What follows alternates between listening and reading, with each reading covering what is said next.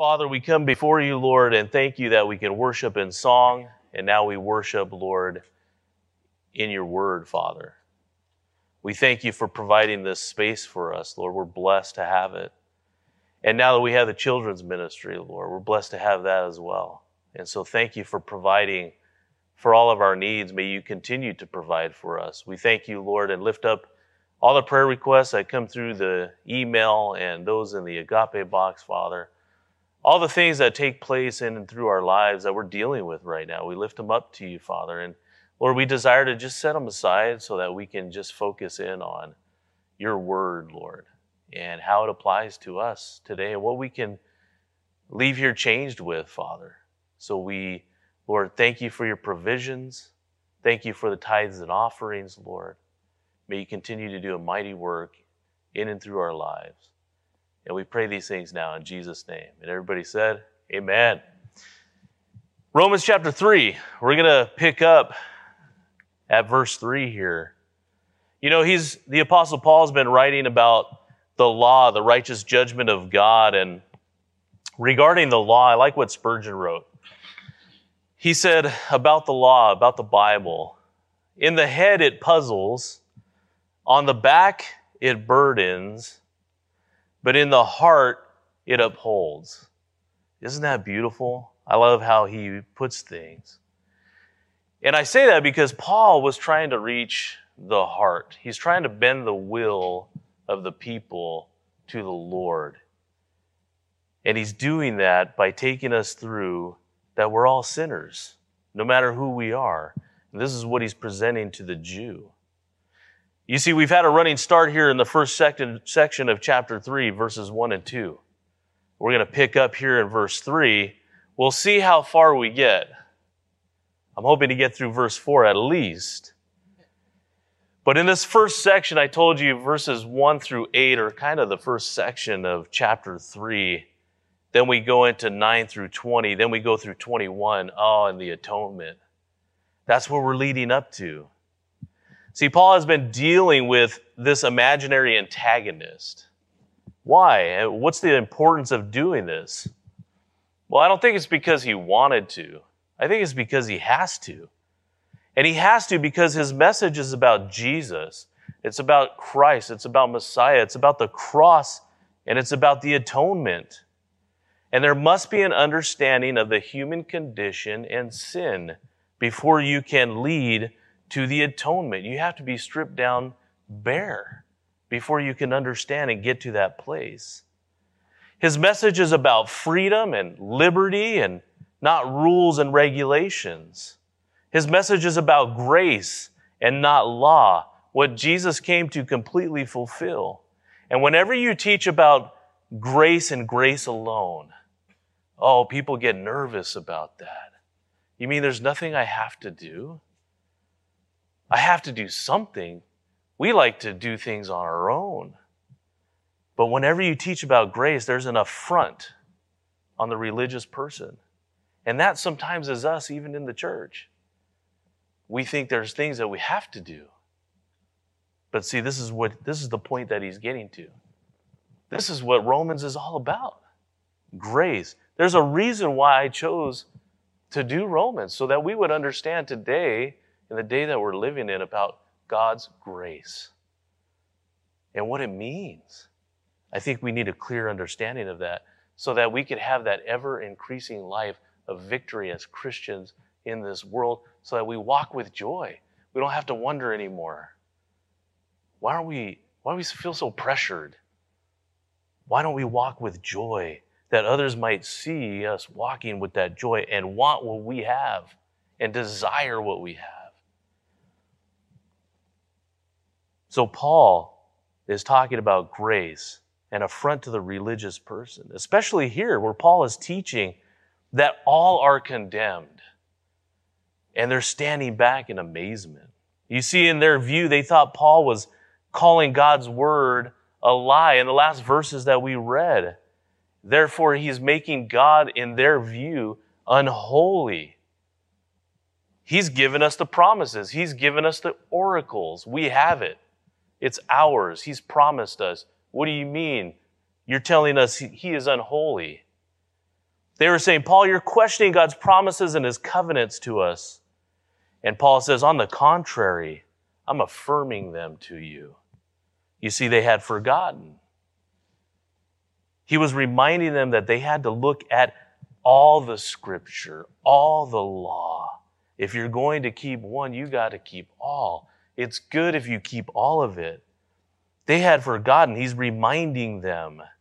And he's saying, You guys only apply half truths. We do that sometimes, don't we? When we quote scripture, we quote the first half, we leave out the last. We do that all the time. You see, they were told, as we talked about last week in Amos 3 2, where it says, You only have I known of all the families of the earth. See, Paul? He's only known us. He doesn't recognize the Gentile, the Samaritan, anybody else in the whole world. And Paul says, No, go on. What does the rest of the scripture say? Therefore, I will punish you for your, all your iniquities. It all applies. It all applies.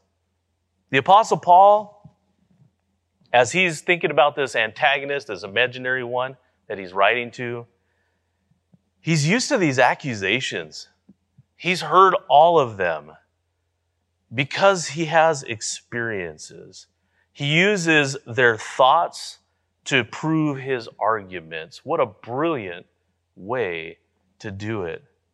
So we might wonder here how can he use his experience if he's never even been to Rome? Well, he may not have been to this church, but he certainly knew people of his day, didn't he? Such an important thing to think about. You see, the human soul under sin manifests itself the same everywhere you go. It doesn't matter.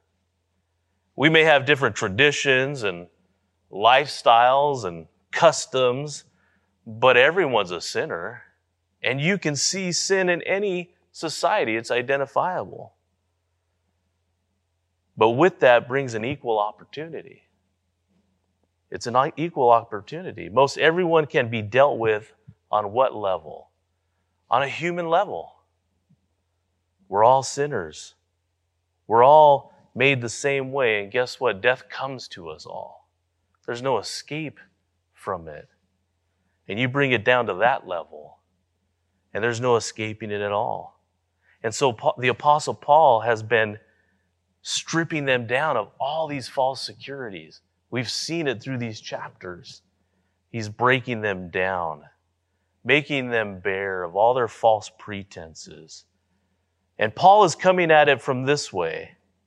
He has dealt with these arguments before. He knows his audience very well. We see it in Acts 24, you remember?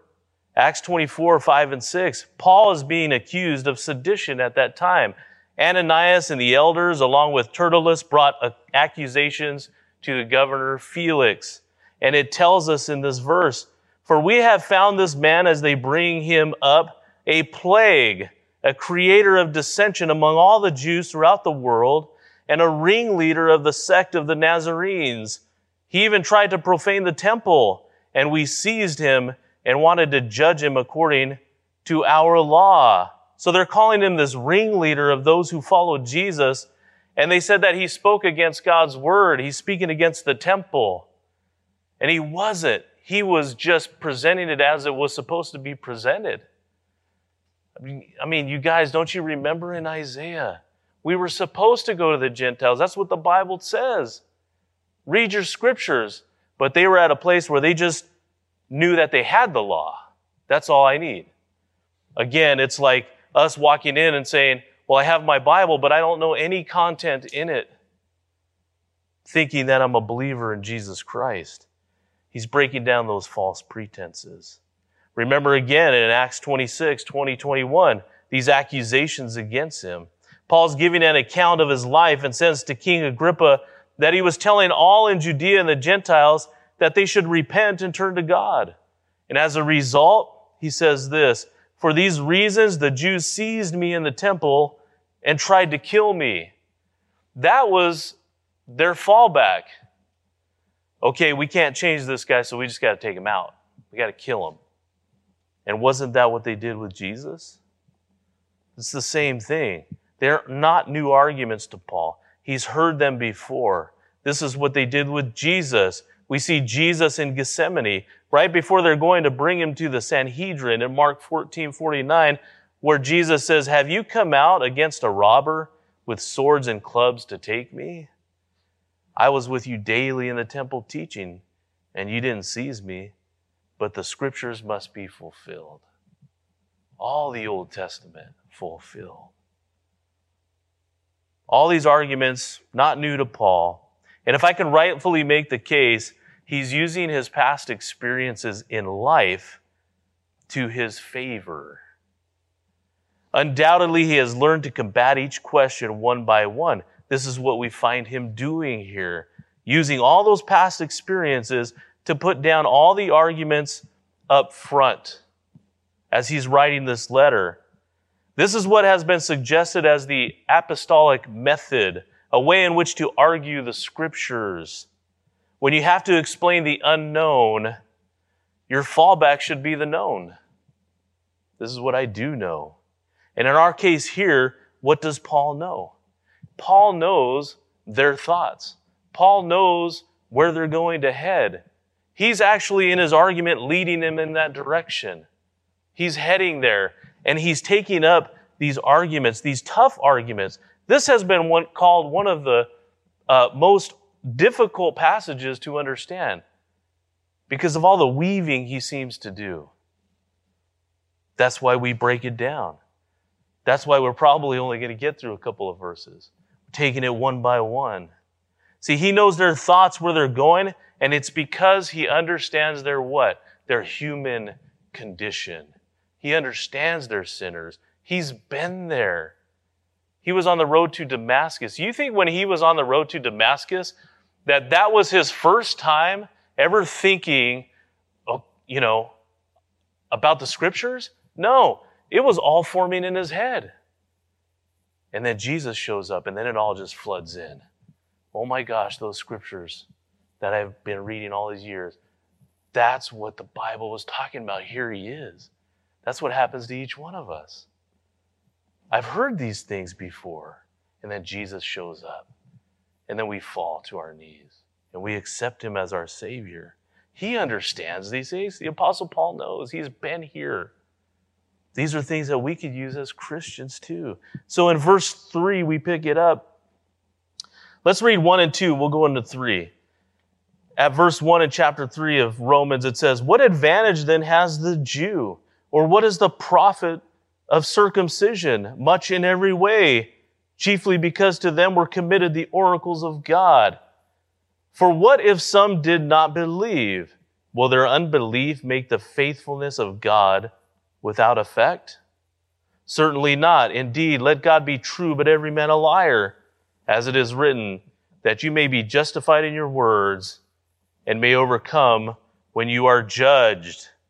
So we pick up the argument here on the next so-called imaginary question, or questions rather. This is a very finely woven argument. Jump ahead one moment to verse 8, where it says this, as we are slanderously reported, and as some affirm that we say, their condemnation is just. You see, they were always slandering Paul. We jump ahead only, we're going to come back, but we jump ahead just to show they're always slandering him. So he's putting his argument up front. I understand you guys slander me, but they're always doing that because his preaching was constantly misunderstood. They thought he was teaching the opposite of what he was actually saying, saying, so he must explain. Don't you guys find that in your life? Constantly being misunderstood. Oh, you guys the accusation against the church is that we hate people because we won't accept a certain lifestyle, and that's not the case at all. We love them, so we tell the truth, and the truth hurts. When you get hit by that stone, you begin to lash out. But it's not us you're against, it's Jesus Christ, it's the Lord, it's God the Father Himself. You see, the Apostle Paul had just been telling them that they had great advantage in being a Jew. They were given in response to Paul's answer, they had the oracles. The question naturally arises well, what good is that if you say it's only good if it's obeyed? So what if I, what if some did not believe? Or what if some were not faithful? So what you're saying, Paul, is we all have to be faithful for these promises to come true. This is the argument. And Paul is really being very gracious towards them, isn't he? He's being gracious towards the Jew at this time because he says, if some did not believe. But the fact of the matter is, the vast majority did not believe. There was only a remnant that believed. So, what if some do not believe?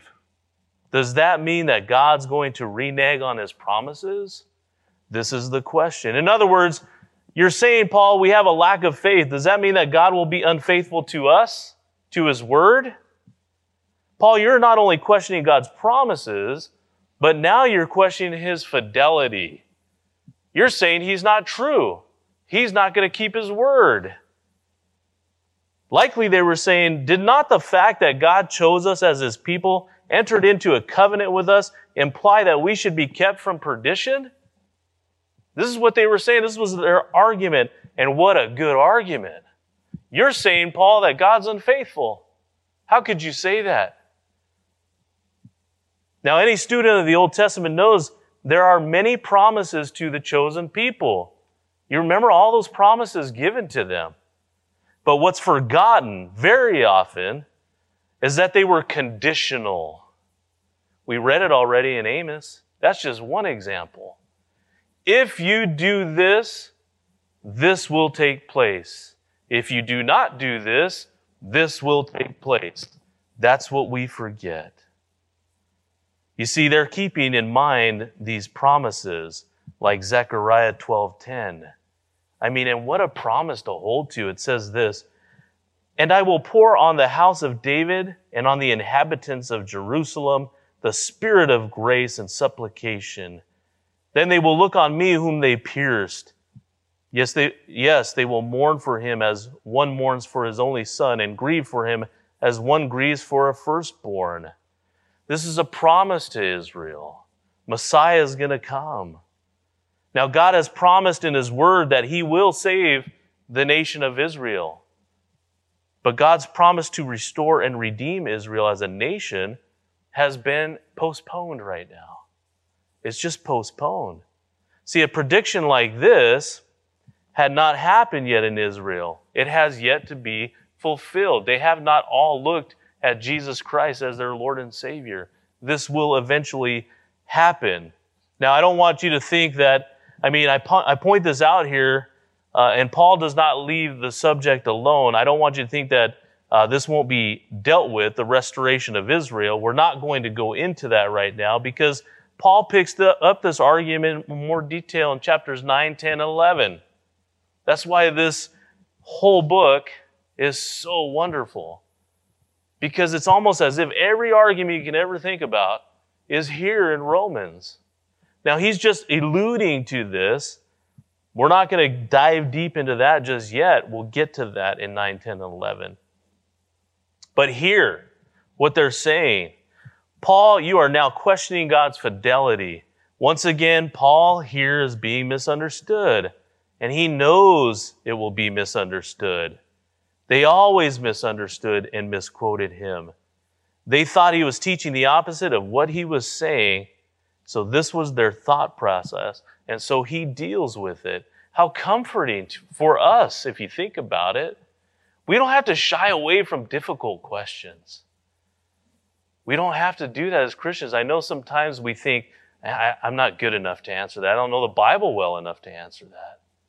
And we're going to get into some of that. As we pick up verse 4 here, it says, so that's the question that's being asked. And he says in verse 4, certainly not. Indeed, let God be true, but every man a liar, as it's written, that you may be justified in your words and may overcome when you are judged. So Paul is going to reply in what is known as what I mentioned already, the apostolic method. He would use his experience and the truth in God's word to counter a false understanding. In other words, he would use what is known and definite to explain the unknown and the false. So let's look at this a little closer. Paul replies initially to the question by saying, Certainly not, in the version I'm using here, the New King James. We know that this word includes the Greek word may. And it's suggested that the same words used in Romans 11:1 are used here. May genoito. May it never be. May it not be. It's the strongest negative Greek expression, usually carrying the connotation of impossibility. It's impossible. Paul is saying it's impossible. It can't be. You guys are wrong. It's like in today's vernacular, we would say, no way. No way, Jose. Can't be right. No, no, no, no, no, no, no. You are absolutely wrong. This is what he's saying. That's the emphasis here. There's no way, he's saying, that God can lie. That's what he's saying. God is true. There's no possible way. He's saying if every person in the entire world got together, signed an agreement that God was not true, he would still be true. Think about that. That's the God we serve. The Bible tells us he puts his word above his own name. His word is always true. In Jeremiah 28, 28, I love this. We see Jeremiah proclaiming Israel is going to go into captivity for 70 years. And all these false prophets are like, no, don't listen to Jeremiah. He doesn't know what he's talking about.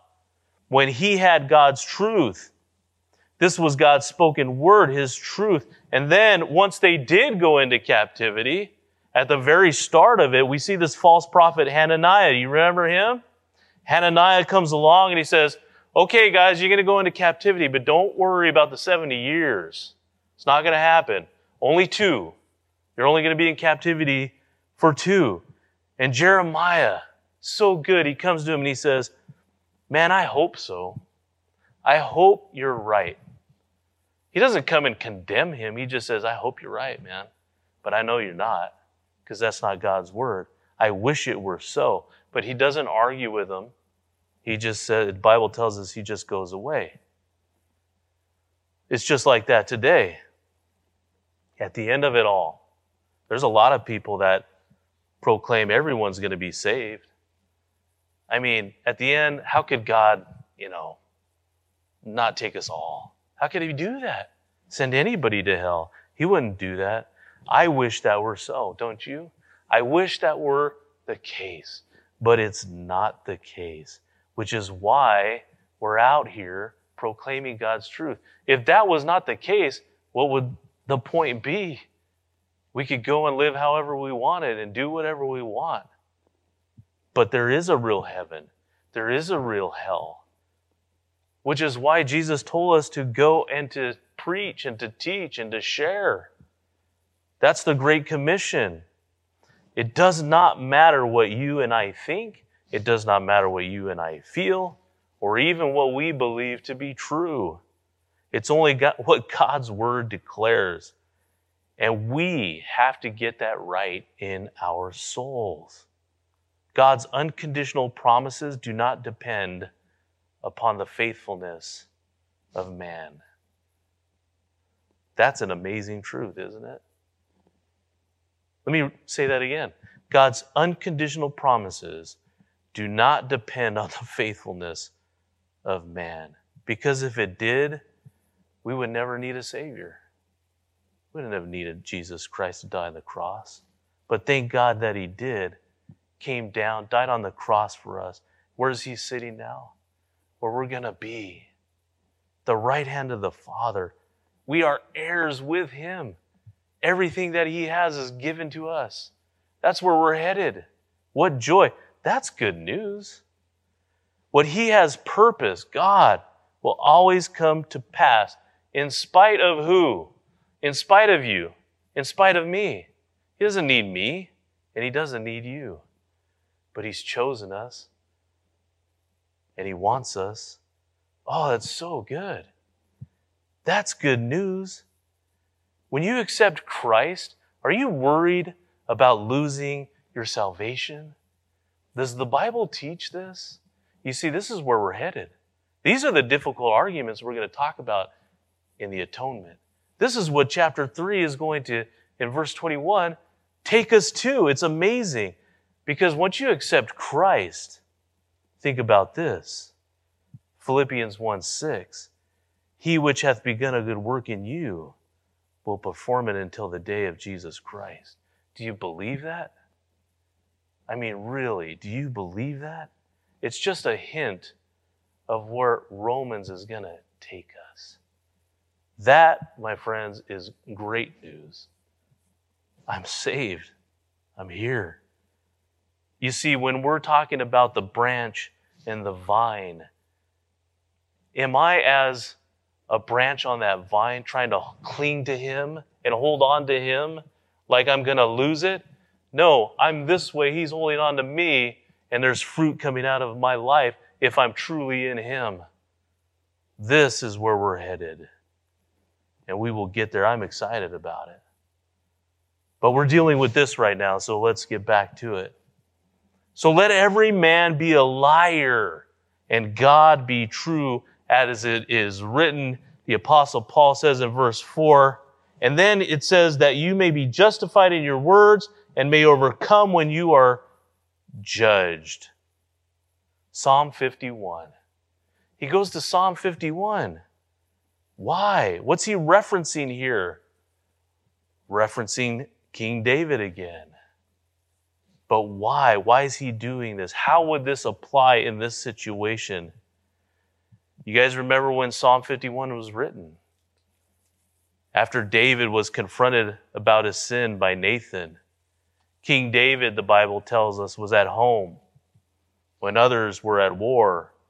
And he's walking around on his rooftop, looking down, noticing this young lady, brings her into his home, sleeps with her, gets her pregnant. It's Uriah's wife, a man in his own army. And to cover things up, he has him killed in battle. And so David here is imagining everything is good. He thought he got away with it. All is right with the world. But God, through Nathan, exposes the sin. And then David writes this psalm. So you have this adulterer, you have this murderer. David's life, if you think about it, he's reaping what he's sowed. His life after this was in turmoil. The baby that was born dies. Absalom, his son, tries to take over and he's running. He's in living in caves. He's hiding out all the time. A man that could have complained about all of his circumstances. And in effect, this is what David is saying in this scripture. He's saying, Lord God, there's a moment when I thought that you were wrong and that I didn't deserve all this punishment. I felt that this was not right and that it's not fair. I'm your servant. You've called me. You've honored me. And I have begun to feel that it was all wrong, that I should be treated this way. And now David, being enlightened, has come to himself. And in this verse, he puts it very simple and plainly, and he says, I have sinned. Remember, he says, I have sinned against you and you alone, God. I have sinned. I don't have a single plea. I have no excuse. And what you have done and what you are doing to me is what? Perfectly right. I deserve it. Humble. Humble and contrite heart, God will not despise. And then he says, what in these verses? Then, God, I want it to be made known and clear that you are absolutely just in everything that you do. You are sovereign. I am not. You are right. I am wrong. This is where the apostle picks up the quote. And he says, Whatever man may do, God always does that which is right. Let God be true and every man a liar. he quotes King David so that the Jew would go, Whoa, that's David. And David said that. So that you would be enlightened and go, Okay, my, that argument's done. Nothing I can say about it now. No way, Paul says. God's always faithful, His word true, and you misunderstand me. So let me put it to you very plainly. See, this is the apostolic way of arguing. You take what is known to explain the unknown. We did that last week. This we see is what the Apostle Paul is doing. Now, I have to confess that it's hard to find application when all this is being written, this portion is being written to the Jew. It's hard to find application for us, but by way of application, this apostolic method is a very good and very safe way to argue a point. Going to what is known to help affirm and explain the unknown. And it is a tool that every born again Christian can master. We can all master it. I was asked recently by a young lady if I knew any good books on apologetics. Apologetics being the defense of the faith through argumentation.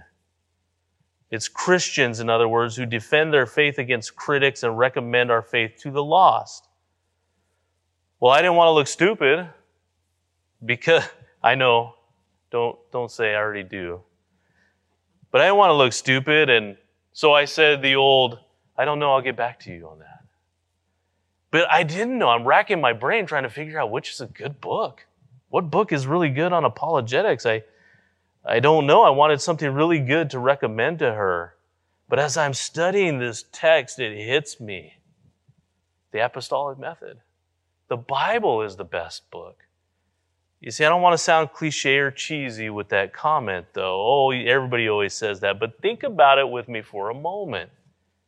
This is exactly what the Apostle Paul is doing right here. Not only do we see him do it with Scripture, we also see him use his experience. And that's something we all have. Nobody can take away my experience of my salvation time, my moment, my time with the Lord during devotional time. You cannot take that away from me. You cannot argue that out of me. I know when the Lord's speaking to me, and I can tell you when, and I can refer to the scriptures and tell you what He was telling me at the time. Experience. This is what we find Him doing, and it's so good. So, in other words, what He's doing is He's using His knowledge and He's commingling it with His life lessons. He has experienced these arguments before. He knows the typical thought process, so he knows how to approach the subject, and it's the same with us. We know we are to study to show ourselves approved. We know we are to have an answer to everyone who asks of us. But I think many times we take that and we get all nervous and scared and we feel like we have to know everything all at once as born again Christians. Like if I don't meet up to that scripture, then I'm, I must not be a Christian. How am I supposed to know all of this stuff all at once? But we take it piece by piece. He knows how to approach it, and so should we. When we're challenged with questions beyond our scope, we can become defeated. We can feel defeated. Like, I don't know, man, I should know that. Now, there are some things you should know, and we got to get those basics down. But if we use the known to help us explain the unknown, then we can build upon it. When I first accepted Christ, I put a sticker on the back of my truck that said Jesus on it. That's all it said, Jesus. And my friends would kid around with me like, what, what, what's going on with you? What, Jesus, what does that mean? What do you even mean by just having that? And I was like, I don't know. All I know is he changed my life. And that's all I could say because I didn't know anything else. But that's where you start. And you build upon it and you build upon it. See, what Paul does here is brilliant. He is a product of his environment, he uses it for the Lord, and this is what we must do. We take what we know about Christ right now. Then we ask ourselves, what is my environment? What's my sphere of influence here? Within my age group or work or school or setting, where I'm at, what are the common themes that I see happening around me? What are people dealing with the most? What are the common questions that they're asking? And then I take that and then I ask myself, how do I share this hope that I have with them? What's the best approach? You see, sometimes we just want to come full bore and shove it down people's throat. And that approach I've done. And that doesn't work. Maybe it does in some cases. But man, if you're just living it and they see it and you're reading your word and it's changing you, these are the questions we should be asking. How do I take the known to explain the unknown and what's unknown to them. What's unknown to them is Jesus Christ, the cross, the atonement. What does that mean? And what the Apostle Paul is doing is he's starting with the righteous judgment of God. And he's saying, hey, we're all sinners. It doesn't matter who you are. I can use my experiences and my life with the Lord to explain to others what Christ has done for me, who can take that away from you? And we can talk about how He moves and how He works in and through our lives. And by doing this, I can then what? I can anticipate questions and I, be, I can begin to prep for them. And most often, the questions are not theological, they're life experience. Man, I'm dealing with my marriage is on the rocks. How do you, as a Christian, deal with that? Whatever it might be, we can use those things to minister them. Once I have these things down, I can move on to the more difficult arguments. But we can use these things. And let me tell you something. What a it's been called a combustible combination. What? Doctrinal precision and experiential power. It creates an explosion called the Christian life. Isn't that neat? Doctrinal precision and experiential power creates an explosion called the Christian life. And a Christian life ablaze, who can put that fire out? As Samuel Chadwick wrote, men ablaze are invincible and hell trembles when men kindle. Do you kindle? Do you kindle for Christ? Are you burning for the Lord? Do you have that desire to share what you have inside you? that joy, that truth. What a great apologist. And a great apologist you and I will be if we follow the method here. What a great defender of the faith we find in the Apostle Paul. And we think sometimes, oh, well, look at what he knew. I mean, look at who he's called. He was the Jew of Jews, Pharisee of Pharisees. I am not like that. Oh, yeah, you are. You have the Spirit of Christ in you. Same Spirit in God is in you and me. We have it. We can use the apostolic method by using previous experiences and arguments and being a wise preacher desiring that all these people be taught and grounded in the faith. He's attempting to meet every possible argument and every kind of situation because he desires everybody to know Jesus Christ. And this, this should be our desire as well. And I believe that it is.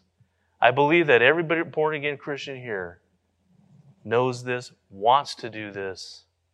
And sometimes we just don't know how. It's burning inside of us, and we prayed, Lord, give us the opportunity. And then what? Give me the words. And then just let it flow. Let Him go. Let Him do it because chances are that person coming to talk to you or that He's led you to is already prepared. Just like the Apostle Paul was on the road to Damascus, he was prepared to hear at that moment Jesus speak to him. And that's what we need to do. We'll pick it up here next time. Let's pray. Father, we thank you so much for this place. We thank you for blessing us, Lord. And we pray, God, that you would help us to go out here ablaze, Lord, on fire for you. Lord, there's a lot of junk happening. We know. We don't have to be told over and over. We hear it on the news every day. We want to know how to walk with joy so that others might come to know you, not us, not our problems. Lord, you tell us to come to you and put those on you because you care for us. That's what we come here to do together. We come here together to pray together, to prep, to get ready on this first day of the week. But we pray, Jesus, that you indwell us with your Holy Spirit, empower us to take these words of truth to those, Lord, who are lost, whoever that might be, and we don't know. So, Lord, we pray for those opportunities. We pray for those people who need to know you that we come into contact with. We pray for their hearts that the scales would be removed from their eyes. And it's in Jesus' name that we all said, Amen. God bless you guys. One more song, and then snacks and coffee. God bless you.